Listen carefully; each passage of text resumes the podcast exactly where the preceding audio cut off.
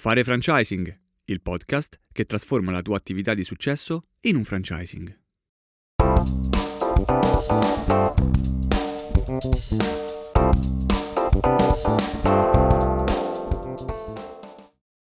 Benvenuti nella puntata numero 5 di Fare Franchising. Oggi eh, un ospite speciale perché eh, Federico, l'imprenditore che intervistiamo oggi, è veramente um, nella condizione di muovere i primissimi passi nel mondo del franchising. Eh, Federico ha un'impresa di successo, ha un ristorante che fa grandi numeri, che ha un grandissimo successo nella sua zona a Roma e l'idea di trasformare questo ristorante in un franchising lo ha fatto attivare, lo ha messo in contatto eh, con Ernesto, poi ho avuto modo di, di, conoscere anch'io Federico e la storia è affascinante perché eh, è la storia magari proprio eh, di persone, della persona che mh, più di chiunque altro corrisponde all'imprenditore per cui Rating è stata creata. Quindi ad un imprenditore che ha un'impresa di successo e che è, è alla ricerca di strumenti, consigli, percorsi che lo possano aiutare a um, trasformare la sua idea di successo in un franchising. Eh, infatti, infatti Enrico è, rappresenta um, Lime Restaurant proprio anche noi siamo partiti con un target, no? dovevamo dire ok, rating nasce per quale tipologia di imprenditore e quando ti ho parlato di, di Federico lo abbiamo immaginato proprio come il nostro, il nostro target ideale. Poi del resto ci sembrava anche giusto, dopo aver parlato in un podcast di Umberto Connella di 101 Caffè e poi di aver parlato di Anna Marras per quanto riguarda edilizia acrobatica, quindi due brand già, come dire, belli presenti sul mercato di gran successo, ci sembrava giusto invece fare un passettino indietro e tornare ad un, ad un brand che invece sta muovendo, come dicevi giustamente tu, i primi, i primi passi. E ascoltare la storia di Federico è molto molto interessante. A parte il fatto che lui ci racconterà, se non ricordo male, anche un po' i suoi, i suoi precedenti, no? quindi come ha iniziato a entrare sì. nel mondo del food, ma eh, anzi fate di nuovo, ascoltiamolo, se no rischiamo di spoilerarlo prima, prima, di sentire cosa ha da raccontarci. Dai, partiamo con cosa ha da raccontarci Federico. Buongiorno a tutti, siamo qui con Federico, titolare, titolare di Lime Restaurant, un'idea nuova nel mondo del franchising. Federico, presentati e raccontaci un po' della tua idea. Buongiorno, allora, eh, mi chiamo Federico Pulvino, eh, lavoro nel campo della ristorazione da 20 anni, eh, ho cominciato mm, a Londra nel 99 facendo il pulisci bagni in una grande compagnia americana di ristorazione. Da lì ho cominciato a prendere la passione per la ristorazione. Ehm, col tempo ho fatto carriera, sono cresciuto a livelli manageriali, ho avuto anche possibilità di, mm, di lavorare in altre compagnie per diversificare la mia formazione professionale. E, e poi da, dall'età di 30 anni in poi ho cominciato a essere imprenditore, ho avuto esperienze sia in Italia che all'estero di ristoranti, tutte fortunatamente andate bene, fino a quando mm, nel 2014 nasce l'idea di un progetto uh, di qualcosa che ancora non esistesse nel mercato della ristorazione. Ho sempre pensato che una persona può andare a mangiare in un ristorante cinese, in un ristorante giapponese, ma non esiste un posto in cui tu puoi andare a mangiare e provare tutti i sapori dal mondo. Um, quindi nel 2015 nasce il progetto Lime, dopo un anno di forti studi. Uh, questo progetto Lime uh, prevede tendenzialmente ecco, sapori dal mondo un menù di 15 piatti che viene rinnovato ogni tre mesi, eh, in cui noi proponiamo una mm, divisione dei continenti dentro i quali ci sono uh, i piatti di tutto il mondo, tutti i paesi. Um, ovviamente non avendo un menù classico italiano in cui si prevedono antipasti eh, primi e secondi, e ehm, nel nostro menù si prevede la possibilità per ogni piatto di poter ordinare una versione tapa, vale a dire una porzione ridotta, per dar modo di provare più piatti più sapori. Um, oltre al discorso questo del food c'è anche un discorso correlato di cocktail, quindi siamo anche un cocktail bar che um, propone dei cocktail ehm, non difficoltosi da interpretare e da capire, ma dei cocktail freschi, dei cocktail esotici, ma allo stesso tempo innovativi. Um, questo fa sì che poi in un contesto come quello del Lime, in cui uh, ci sono carte da parati con le palme, colori vivaci, uh, ci si contestualizzi in, un, uh, in un'atmosfera esotica e quindi la gente cena um, accompagnandosi con i cocktail anziché col vino. E tutto ciò fa sì che poi eh, lo stile del Lime sia anche un... Um, uno stile americano, vale a dire la gente può anche solo venire a bere al bancone, può mangiare al bancone, eh, insomma un, un, servizio dinamico, fresco, professionale allo stesso tempo, della buona musica da ascoltare. Eh, questo tendenzialmente è quello che è il Lime. Il target che viene da noi varia dai 20 anni fino ai 70 anni. Sono persone che ormai diciamo, tendono a farsi il piatto di pasta a casa e quando vanno fuori vogliono provare cose che a casa non possono farsi. Allora, qui Federico ci ha, come dire, introdotto in quello che è il mondo Lime e devo dire che quello che ci ha raccontato è anche la prima cosa che mi colpì quando conobbi Federico eh, il giorno in cui ci chiamò per eh, iniziare il processo di francesizzazione della sua attività. Questa lunga, questa lunga gavetta di, di ben vent'anni, no? partito da pulire i gabinetti in un locale di Londra fino a diventare il manager di una grandissima azienda americana e mi, mi colpì questa, questa, esperienza perché poi una persona piuttosto giovane, quindi aveva iniziato molto presto, un grande desiderio di, di migliorarsi, di continuare a girare, a viaggiare, a scoprire nuove ricette, nuove culture. Eh, mi aveva immediatamente colpito già di per sé come persona. Poi quando mi raccontò che il suo progetto era nato come idea nel 2014, ma aveva visto la luce dopo un anno di gestazione,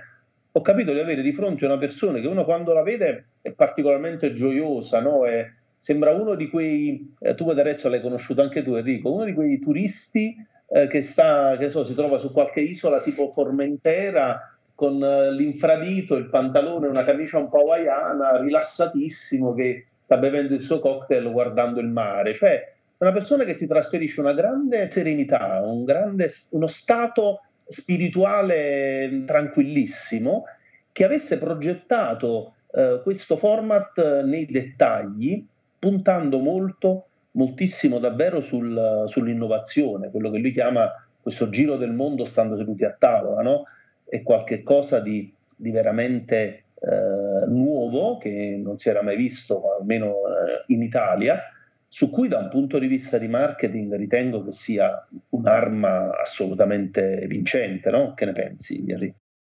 Beh, allora, diciamo siamo molto fortunati ad incontrare sempre dei grandi innovatori. Eh, lo abbiamo visto eh, con Umberto che ha voluto innovare il mondo del, del, caffè in capsula in cialde, lo abbiamo visto con Anna e, e Riccardo che hanno eh, rivoluzionato un mercato fermo da anni come l'edilizia e lo vediamo nelle parole di Federico che eh, porta eh, quello che abbiamo visto anche nelle precedenti puntate ehm, nel mondo invece della ristorazione. Quindi eh, in, un, ehm, in una realtà dove soprattutto in Italia esistono tantissimi format, ehm, quello che distingue Federico rispetto a tante altre realtà che poi anche intervisteremo e conosceremo all'interno di questo stesso podcast e che magari oggi sono comunque franchising di grande successo, quello che però distingue ecco Federico rispetto a, ad altre realtà è la focalizzazione non tanto sul prodotto, perché conosceremo persone che stanno ottenendo un grande risultato perché hanno un prodotto eh, particolare con delle caratteristiche particolari, ma quello che distingue Federico è l'esperienza. Quindi il, l'assaggiare i sapori dal mondo, quello che dicevi poco fa, il fatto che io mi siedo a tavola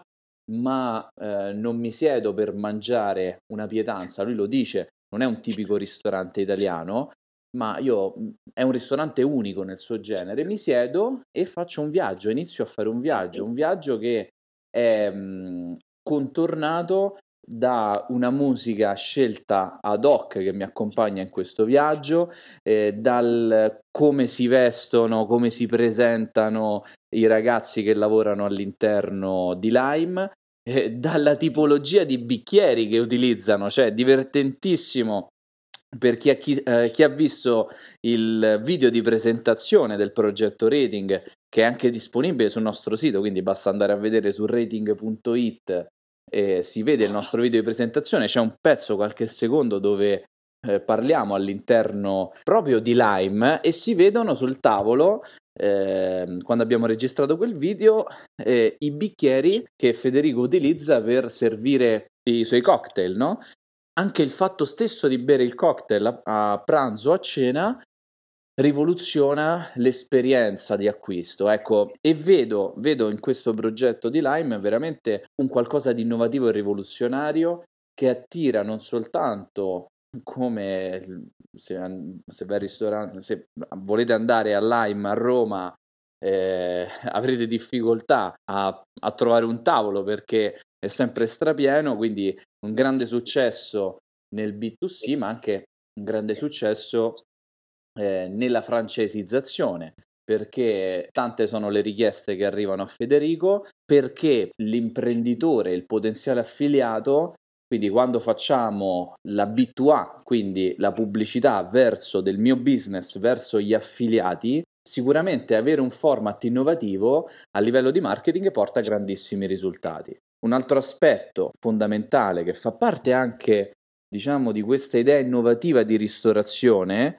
è proprio la tipologia di target. E ne parlavamo, per esempio, di target nella puntata precedente, no? Eh, insieme alle riflessioni che abbiamo fatto con Anna Marras eh, di Edilizia Acrobatica e vediamo di nuovo anche questo aspetto del target con Federico dove lui eh, ha focalizzato nel mm, cliente, anche lui ha un grande eh, focus sul cliente finale che entra all'interno del ristorante, che non cerca ehm, la classica esperienza del piatto di pasta all'italiana o della bistecca o del pesce o ormai anche del sushi stesso è diventata un po' un'esperienza quasi banale, no? pure la pizza, ma cerca un'esperienza nuova, eh, un'esperienza divisa per continenti addirittura e che mi permette, seduto al mio tavolo, di fare un viaggio intorno al mondo. Mi viene in mente un libro che ho letto qualche anno fa che si chiama Buyer Personas,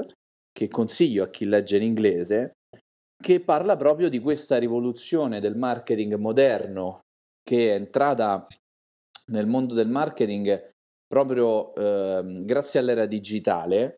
eh, dove mh, la ricercatrice che ha scritto poi questo libro, Bayer Personas, eh, racconta quanto il, la nuova tipologia di cliente ideale non è più legato solo ed esclusivamente a metriche che siano ehm, l'età che siano eh, la fascia di reddito, che siano il sesso o che siano il lavoro che il nostro cliente ideale svolge, ma anche metriche, soprattutto metriche legate alle passioni, legate ai valori, legate al, ai desideri, legate a um, tutto quell'intangibile eh, che nelle parole di Federico, con la semplicità e col sorriso che, che, porta sempre con sé Federico, ci ha detto con una semplicità disarmante, ma che in realtà poi sono oggetto di studi in prestigiose università americane, sono oggetto di libri che poi hanno ripreso tutto questo filone del Bayer Personas, che oggi sono testi eh, che si studiano a dei master, quindi Federico ci ha detto una cosa che ridendo e scherzando eh, sembra molto semplice, ma che in realtà fa tutta la differenza del mondo oggi.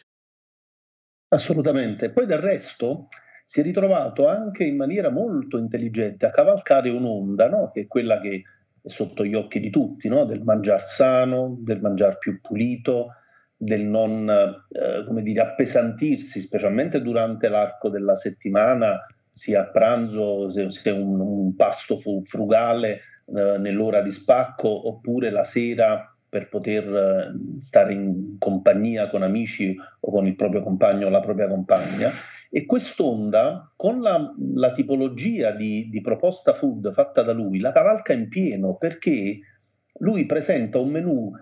molto articolato, fatto con una serie di pietanze, di materie prime di grande qualità, ma molto semplici, che rendono il pasto leggero ma molto gustoso. Al punto che ha dovuto lanciare anche la versione tapa, quindi la versione ridotta dei suoi piatti, perché le persone volevano assaggiare più cose, erano attratte da, che ne so, oggi ho provato il piatto sudamericano, voglio provare quello nordamericano, quello asiatico, quello australiano, quello del, del Nord Africa, quindi c'è questo mix che cavalca un'onda che non tornerà indietro, che è quella del, del mangiar sano, del mangiar pulito, leggero, per mantenere anche un po' la linea e avere sotto controllo quello che è l'aspetto diciamo di, eh, puramente salutistico del, del, nutrirsi. Quindi un mix che ha fatto sì che oggi Lime veramente è un locale di, di, di successo che sta individuando e ha già intercettato i primi affiliati, infatti stiamo cercando la location su Milano e su Londra saranno le prime due città nelle quali Lime inizierà il suo percorso di, di scalata verso, verso il mondo del franchising. Ecco, Lime è sicuramente un format che si distingue dalla concorrenza. Per questo mh, voglio proprio ascoltare dalle parole eh, di Federico cosa rende unico Lime e mh,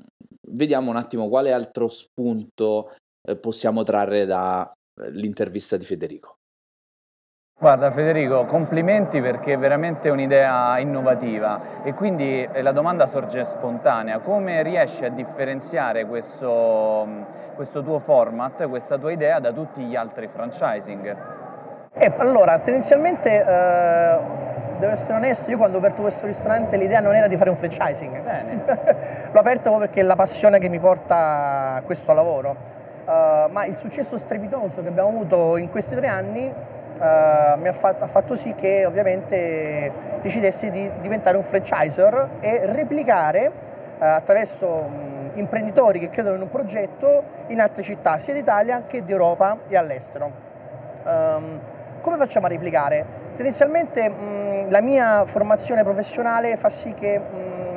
tutto sia standardizzato, uh, dalle ricette in cucina, al bar, al servizio, alla gestione dei costi, Uh, tant'è vero che nel, um, nel nostro pacchetto diciamo, di vendita uh, del, dell'affiliato proponiamo in maniera molto rafforzata una formazione a 360 gradi, sia dal punto di vista di um, come fare un piatto, come fare un cocktail, come ehm, eh, servire il nostro cliente attraverso i nostri standard, ma soprattutto anche quella che è la gestione poi del, del ristorante, perché tu al, all'affiliato non basta insegnare come fare il piatto, non basta insegnare come fare il cocktail, è fondamentale insegnare come gestire il ristorante, controllo dei costi, eh, entrate, uscite, come scegliere i migliori fornitori, insomma tutto quello che prevede poi il, il business e questo diventa una chiave di successo.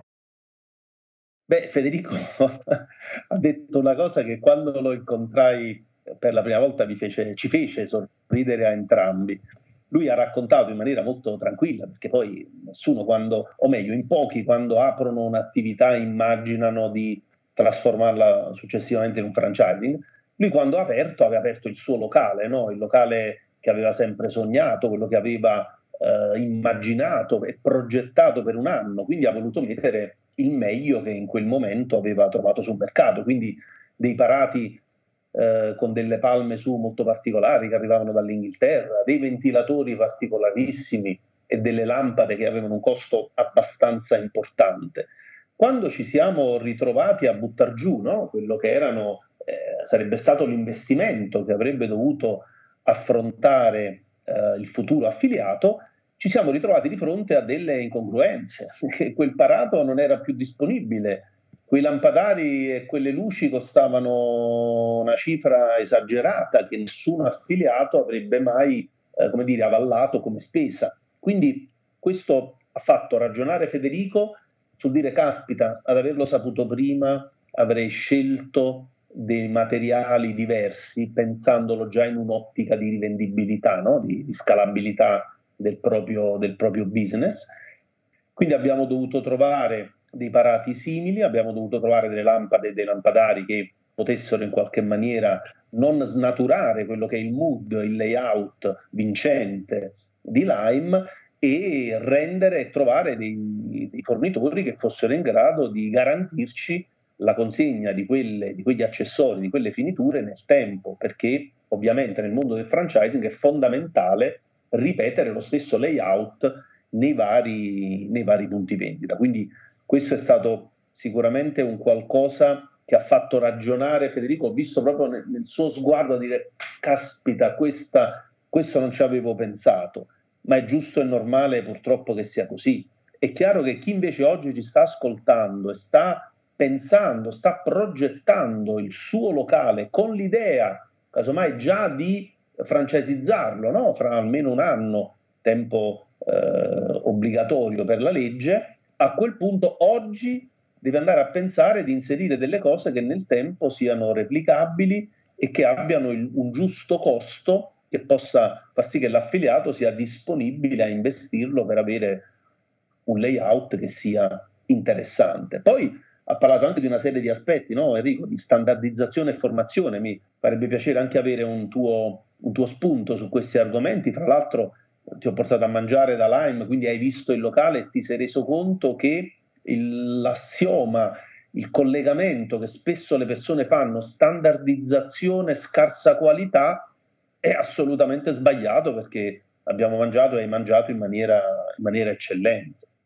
Assolutamente, perché la standardizzazione significa eh, fare le cose fatte bene e replicare un lavoro fatto bene.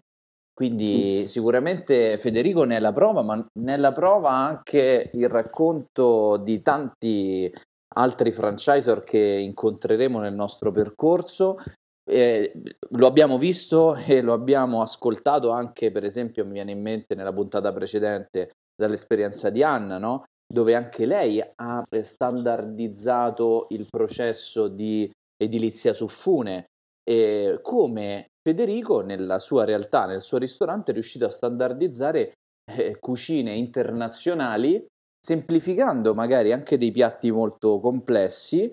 e mantenendone intatto il gusto, la qualità, con una scelta degli ingredienti eh, che quando poi porti la forchetta alla bocca senti, ne senti la qualità. Quindi, ecco,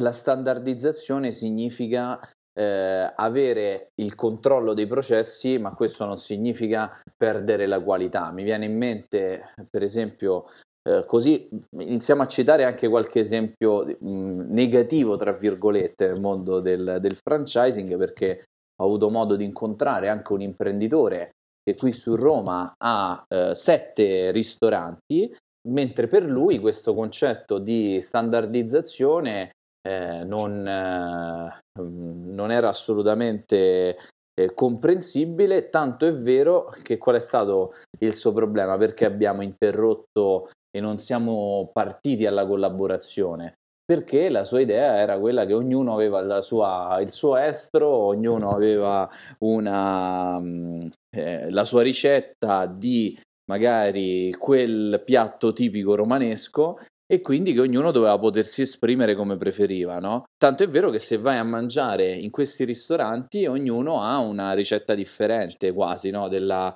della stessa, della ste- dello stesso piatto. E questo nel mondo del franchising è un nemico terrificante. Quindi, Assolutamente.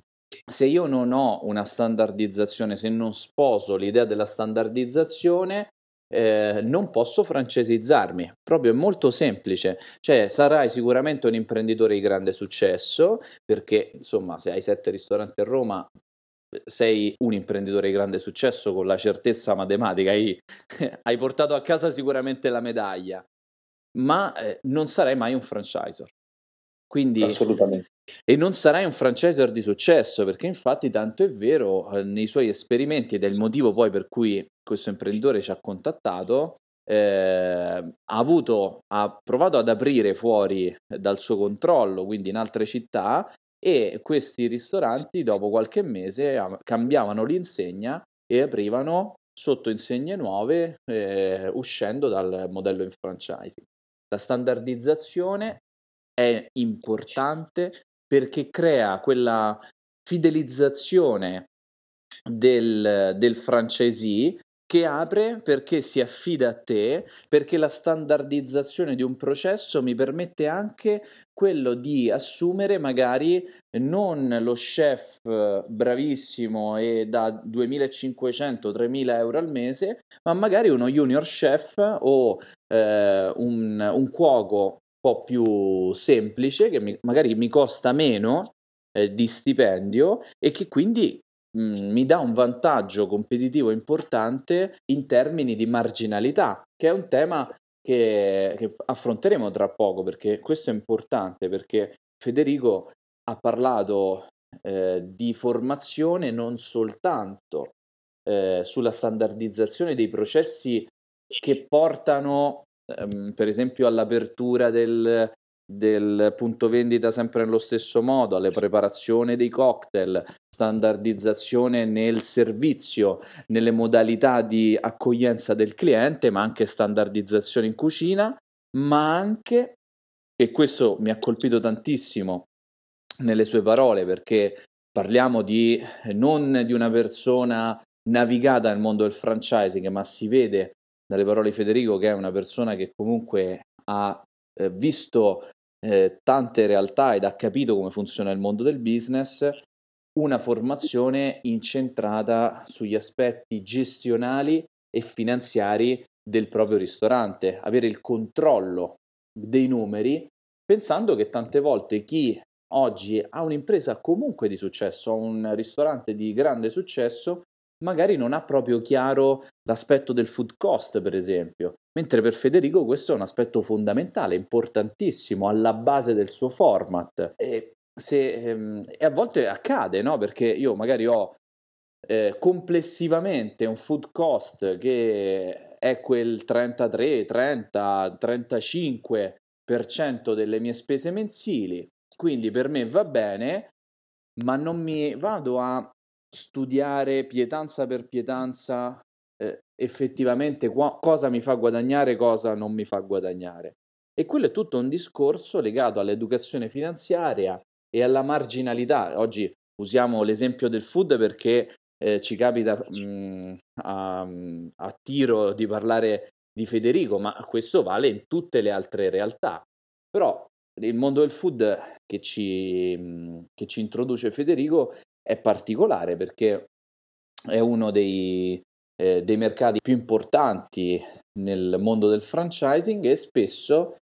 il, eh, il potenziale franchisor a volte parte senza conoscere le marginalità. E su questo Ernesto ti chiedo mh, di magari raccontare anche qualche esperienza in questo senso, no? oppure qualche, darci qualche consiglio rispetto alla tua esperienza proprio quando hai toccato questo tema. Certo, ma fai conto che, come dicevi tu giustamente, sono pochissimi, ma veramente pochi ristoratori che conoscono il food cost dei piatti che mettono, che mettono a tavola. Sono pochissimi quelli che hanno ingegnerizzato il proprio menù e quindi invitano, tra virgolette, il cliente finale a scegliere una determinata tipologia di prodotti. Fai conto che l'indecisionite acuta quando ci si trova di fronte a un menu, specialmente è un menu molto, molto complesso, molto articolato, spinge a volte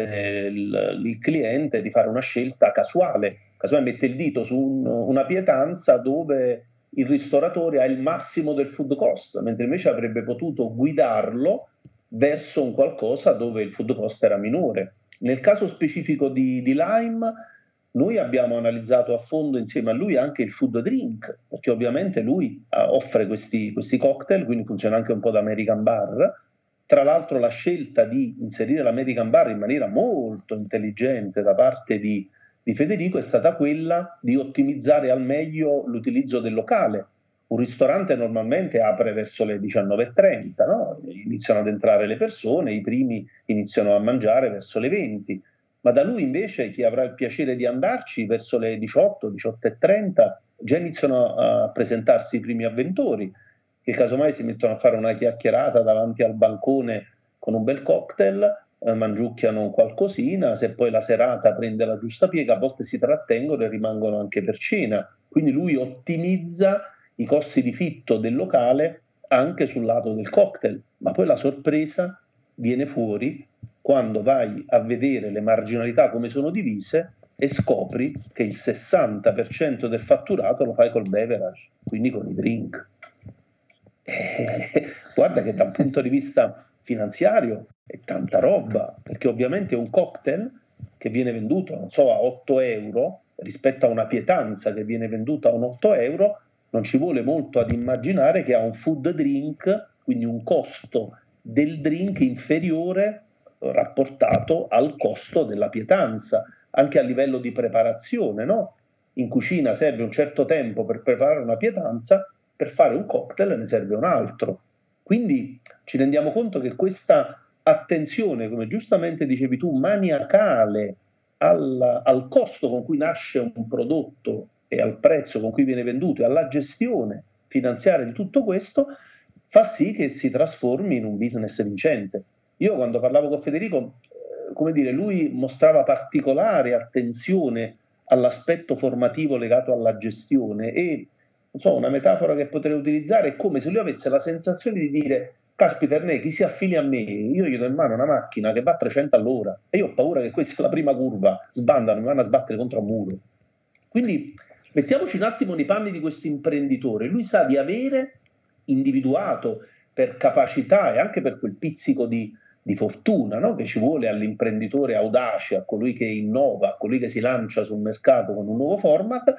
ha la netta percezione di avere fra le mani qualcosa di incredibile ed è Federico non è sicuramente uno di quelli che metterà una bandierina tanto per metterla. Io ho assistito alle, alle selezioni che lui fa con i futuri affiliati, ma se non lo convincono al mille per mille, ma non c'è verso, non li fa sedere su quella macchina, non gliela mette sotto al sedere una macchina che fa 300 all'ora, vuole essere certo che quella macchina vada al massimo delle sue potenzialità. Parlate con Federico e chiedetegli Federico, ma in un anno quanti affiliati vuoi fare? Sai che ti risponde? Uno al massimo due. Perché? Perché voglio che quando apra io gli devo stare attaccato vicino perché lo voglio portare a diventare un gioiellino come il mio locale di Roma. Eh, questa è una visione eh, eh, di, di, tutto rispetto, eh, insomma. Eh. Beh, ehm, sicuramente sono delle visioni anche nell'ambito, per esempio, eh, del successo, no? Abbiamo visto storie di successo anche di eh, franchisor che magari ne hanno aperti 5, 6, eh, anche velocissimi, no? e, e persone che invece scelgono di aprirne pochi di punti vendita di franchisee. E, ma è comunque una strada di successo. Quindi questo è un aspetto molto legato anche alla scelta imprenditoriale che, che tu come futuro franchisor devi fare e, ed è una delle scelte che oggi devi compiere. Quindi vorrò avere una, un format magari più semplice da organizzare che eh, punterà magari su più aperture, quindi un format più veloce per, da poter eh, replicare, che quindi eh, mi dà la possibilità di poter aprirne 5, 6, 7, 10 all'anno, ma anche 20, 30 all'anno, oppure se scelgo un, una strada che comunque è standardizzata, che comunque rispetta tutti i canoni del buon franchising, ma scelgo di aprirne eh, con più calma, di seguire eh, di più, di mettere anche maggiore presenza nel, nei punti vendita che apro. Quindi questa è una scelta imprenditoriale che oggi come futuro franchisor devi iniziare a fare, ma come devi assolutamente prima di tutto eh, crearti tu un tuo business plan sulla tua attività in modo chiaro netto dove ci siano eh, i costi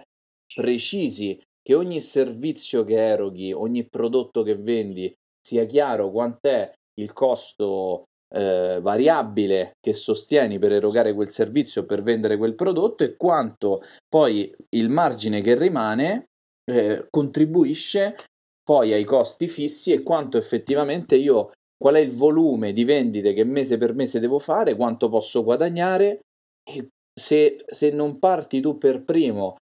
a, a creare eh, un piano finanziario, un piano economico, eh, un piano di controllo di gestione, ecco ti consiglio magari se vuoi approfondire questo aspetto di acquistare qualche libro che parla che parla appunto di controllo di gestione. Sarà sicuramente oggetto di approfondimenti sia nei podcast, sia nel gruppo, sia in altre situazioni che vorremmo creare insieme nel progetto rating perché il controllo di gestione oggi è quello che Federico descrive nell'idea di eh, cultura finanziaria gestionale. Eh, sapere esattamente quanto mi costa eh, vendere qualcosa e insegnarlo ai miei affiliati, ma soprattutto poter presentare un business plan che sia prova di commercialista che vuole ehm, giustamente affiancare il proprio cliente che si sta eh, affacciando all'apertura del tuo, eh, del tuo brand, del tuo eh, format in franchising e che magari ti chiede questo tipo di informazione perché eh, Ernesto su questo magari ti chiedo una, un'esperienza in più, però immagino che eh, come io per esempio da imprenditore, la prima cosa che andrei a fare è chiedere quali sono i numeri del business, se girano, se non girano, e poi li, li passerei magari ad un consulente esperto, magari il mio commercialista, il mio fiscalista o il mio tributarista, che, che poi magari mette eh, mette il suo occhio esperto su un programma che io come franchisor devo poter stilare ed essere eh, inattaccabile. Assolutamente, ma infatti qui tocchi un altro tema, perché la legge parla almeno di un anno di vita e devi poter eh, in qualche maniera dimostrare al tuo futuro affiliato che la tua attività funziona, è redditizia, al punto in, che è in grado di generare reddito anche per un terzo, perché poi lì caschiamo sulle problematiche della marginalità. Noi ne abbiamo parlato nel secondo podcast, se non sbaglio, dove molto spesso ci sono delle attività che funzionano bene, ma nel momento in cui incominci ad ipotizzare che debba esserci un terzo, eh, i conti potrebbero non tornare. Quindi è fondamentale analizzare a fondo quelli che sono i costi e i ricavi una, eh, dell'attività che vuole francesizzarsi e ipotizzare, simulare che cosa avviene se arriva un terzo che investe, che si affida a te per acquistare non solo la materia prima, il know-how e tutto quello di cui ha bisogno, lui quanto guadagnerà e quanto guadagnerai tu come casa madre sul suo operato. Spesso i conti non tornano, ma altrettanto spesso i conti tornano e tornano alla grande. Però sono dei passaggi che sono obbligatori, perciò quando arriva qualcuno che eh, anche a noi ci hanno contattato, qualcuno che ha aperto la sua attività da 5-6 mesi e scalpita perché vuole francesizzarsi, il nostro consiglio, specialmente da quando è nato Rating, è quello là, iscriviti al gruppo, segui la nostra pagina, ascolta i podcast, eh, mantieni la calma, sii paziente, finisci il tuo anno di sperimentazione, rendiamo il brand forte durante quest'anno, non è detto che ci salutiamo adesso, ci rivediamo fra un anno, possiamo già iniziare a collaborare insieme mentre stai eh, trascorrendo il tuo primo anno di attività per implementare, migliorare, rendere tutto il business sempre più performante, in modo tale da arrivare all'appuntamento con i tuoi 12 mesi di vita al massimo delle tue eh, potenzialità, quindi assolutamente sì. Bene, allora io mm, continuerei ad ascoltare l'intervista di Federico per um, ulteriori spunti, ulteriori idee che, che ci può dare. Volevo farti l'ultima domanda, qual è stata e qual è secondo te la difficoltà più grande che, che stai affrontando in questo momento di forte cambiamento per la tua attività, no? il, lanciare il tuo ristorante nel mondo del franchising? allora diciamo, eh, tutto, ovviamente avendo cominciato quest'anno a diventare franchising, chiaramente ho dovuto un po' staccarmi dalla casa madre di dei ristoranti di Roma, eh, mettendo un responsabile a portare avanti, ma questo mh, ha fatto sì di rendere ancora più credibile la mia offerta, proprio perché eh, anche se sto all'esterno il ristorante continua ad andare bene e lavora secondo standard. Questa è una prova, una prova della replicabilità, perché la replicabilità eh, ha successo sempre se vengono seguiti gli standard. Oggi, oggi o anche in passato, insomma, spesso e volentieri purtroppo in Italia c'è una mentalità della ristorazione in cui non, non, ehm, non, si sa in realtà come sta andando il business, si vede solo a quello che entra,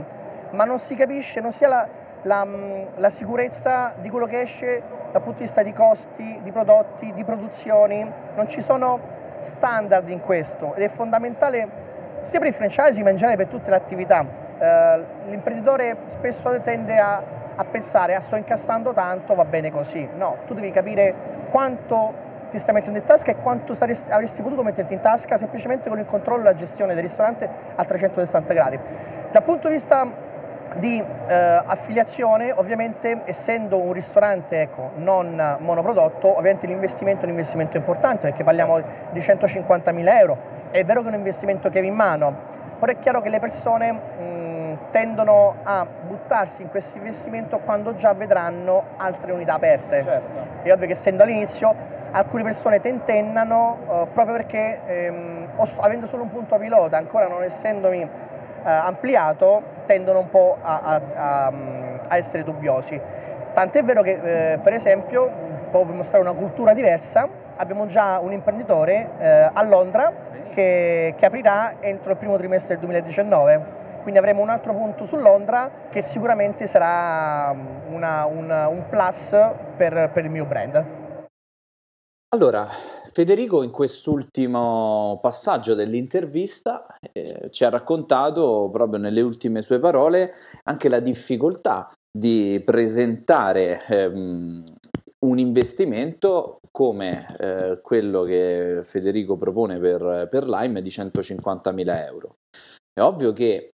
eh, chi oggi desidera trasformare la sua attività in un franchising eh, deve pensare anche a questo. Quindi, quanto faccio pagare la mia affiliazione? Quanto è giusto? Quanto è, mm, qual è la cifra corretta per? Sicuramente eh, per ponderare un investimento corretto è prima di tutto importante fare una logica che poi di cui parlavamo qualche minuto fa, cioè prima di tutto di controllo di gestione, perché un investimento deve essere anche eh, commisurato a quanto io poi possa rientrarci nel più breve tempo possibile, che possono essere due anni, tre anni al massimo. Quindi io devo comunque organizzare la mia attività in modo che il mio investimento iniziale possa rientrare se faccio tutte le cose giuste, possa rientrare velocemente. Perché se mh, pensiamo ad un, un investimento eh, dove poi l'imprenditore che apre con me in franchising rivede quel suo capitale iniziale tra 10 anni, tra 15 anni, sicuramente sto chiedendo troppo. Quindi non è tanto un discorso di quanto costa nel mercato quanto posso fare, quanto fanno gli altri,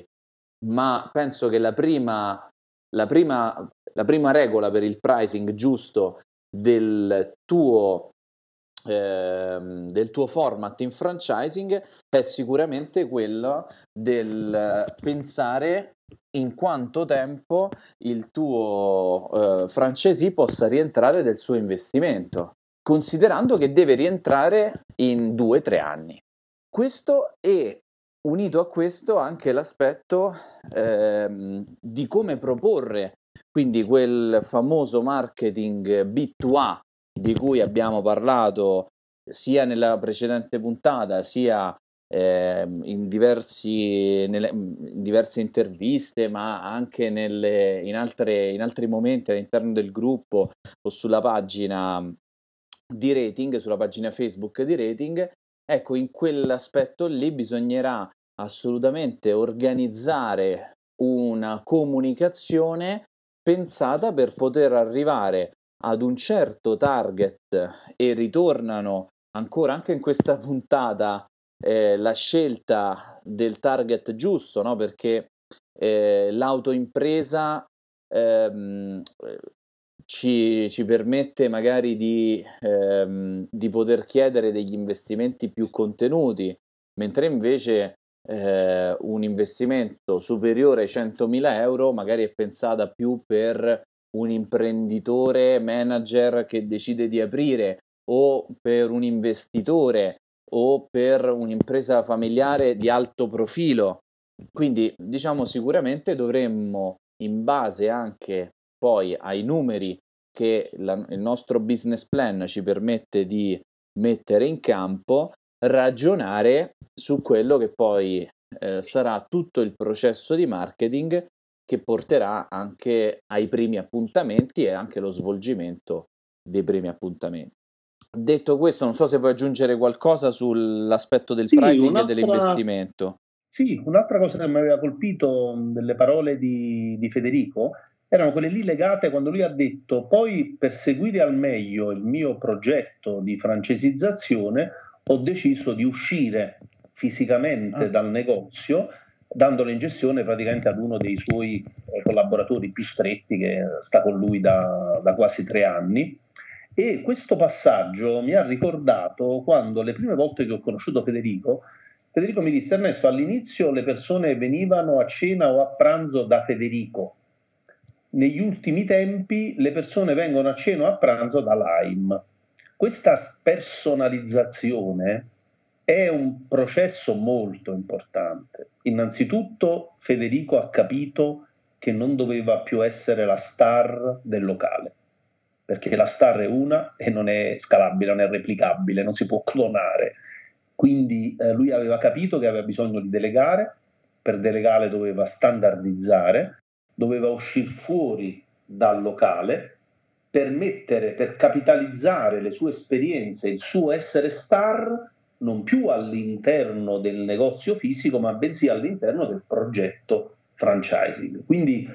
lo spunto, la riflessione che mi, mi sento di farti, eh, te che stai ascoltando il nostro podcast, è ma tu ti puoi allontanare per tre giorni dal tuo locale? Sì? Bene, sei già un bel passo avanti nel processo eventuale di francesizzazione. Se non ti puoi allontanare due o tre giorni dal locale, anzi qualcuno un volta scherzando dice ma si allontana manco un'ora dal mio negozio che trovo un macello, è chiaro che eh, il processo di francesizzazione non è detto che sia impossibile, però significa che devi attuare dei cambiamenti, devi iniziare un processo di delega e per delegare devi standardizzare determinate attività. E sono sicuro che se continui a seguire il nostro gruppo, la nostra pagina, vai sul sito, insomma, vivi con noi questo percorso, un po' di spunti forniti da alcuni colleghi che già sono riusciti a realizzarli, un po' attraverso l'esperienza mia nel, nel mondo del franchising, a quella di Enrico, nel mondo del marketing, poi sono due cose che viaggiano di pari passo, è come le gambe di una persona, no? gamba destra, gamba sinistra, entrambe ti consentono pian piano di incominciare a correre. Se ci continui a seguire vedrai che riusciremo con il tempo a far sì che tu possa allontanarti dalla tua attività e iniziare a pensare a progetti molto più, eh, come dire, gratificanti per te se in te c'è il desiderio di voler uh, far crescere il tuo brand e vederlo in giro per l'Italia, per l'Europa e perché no,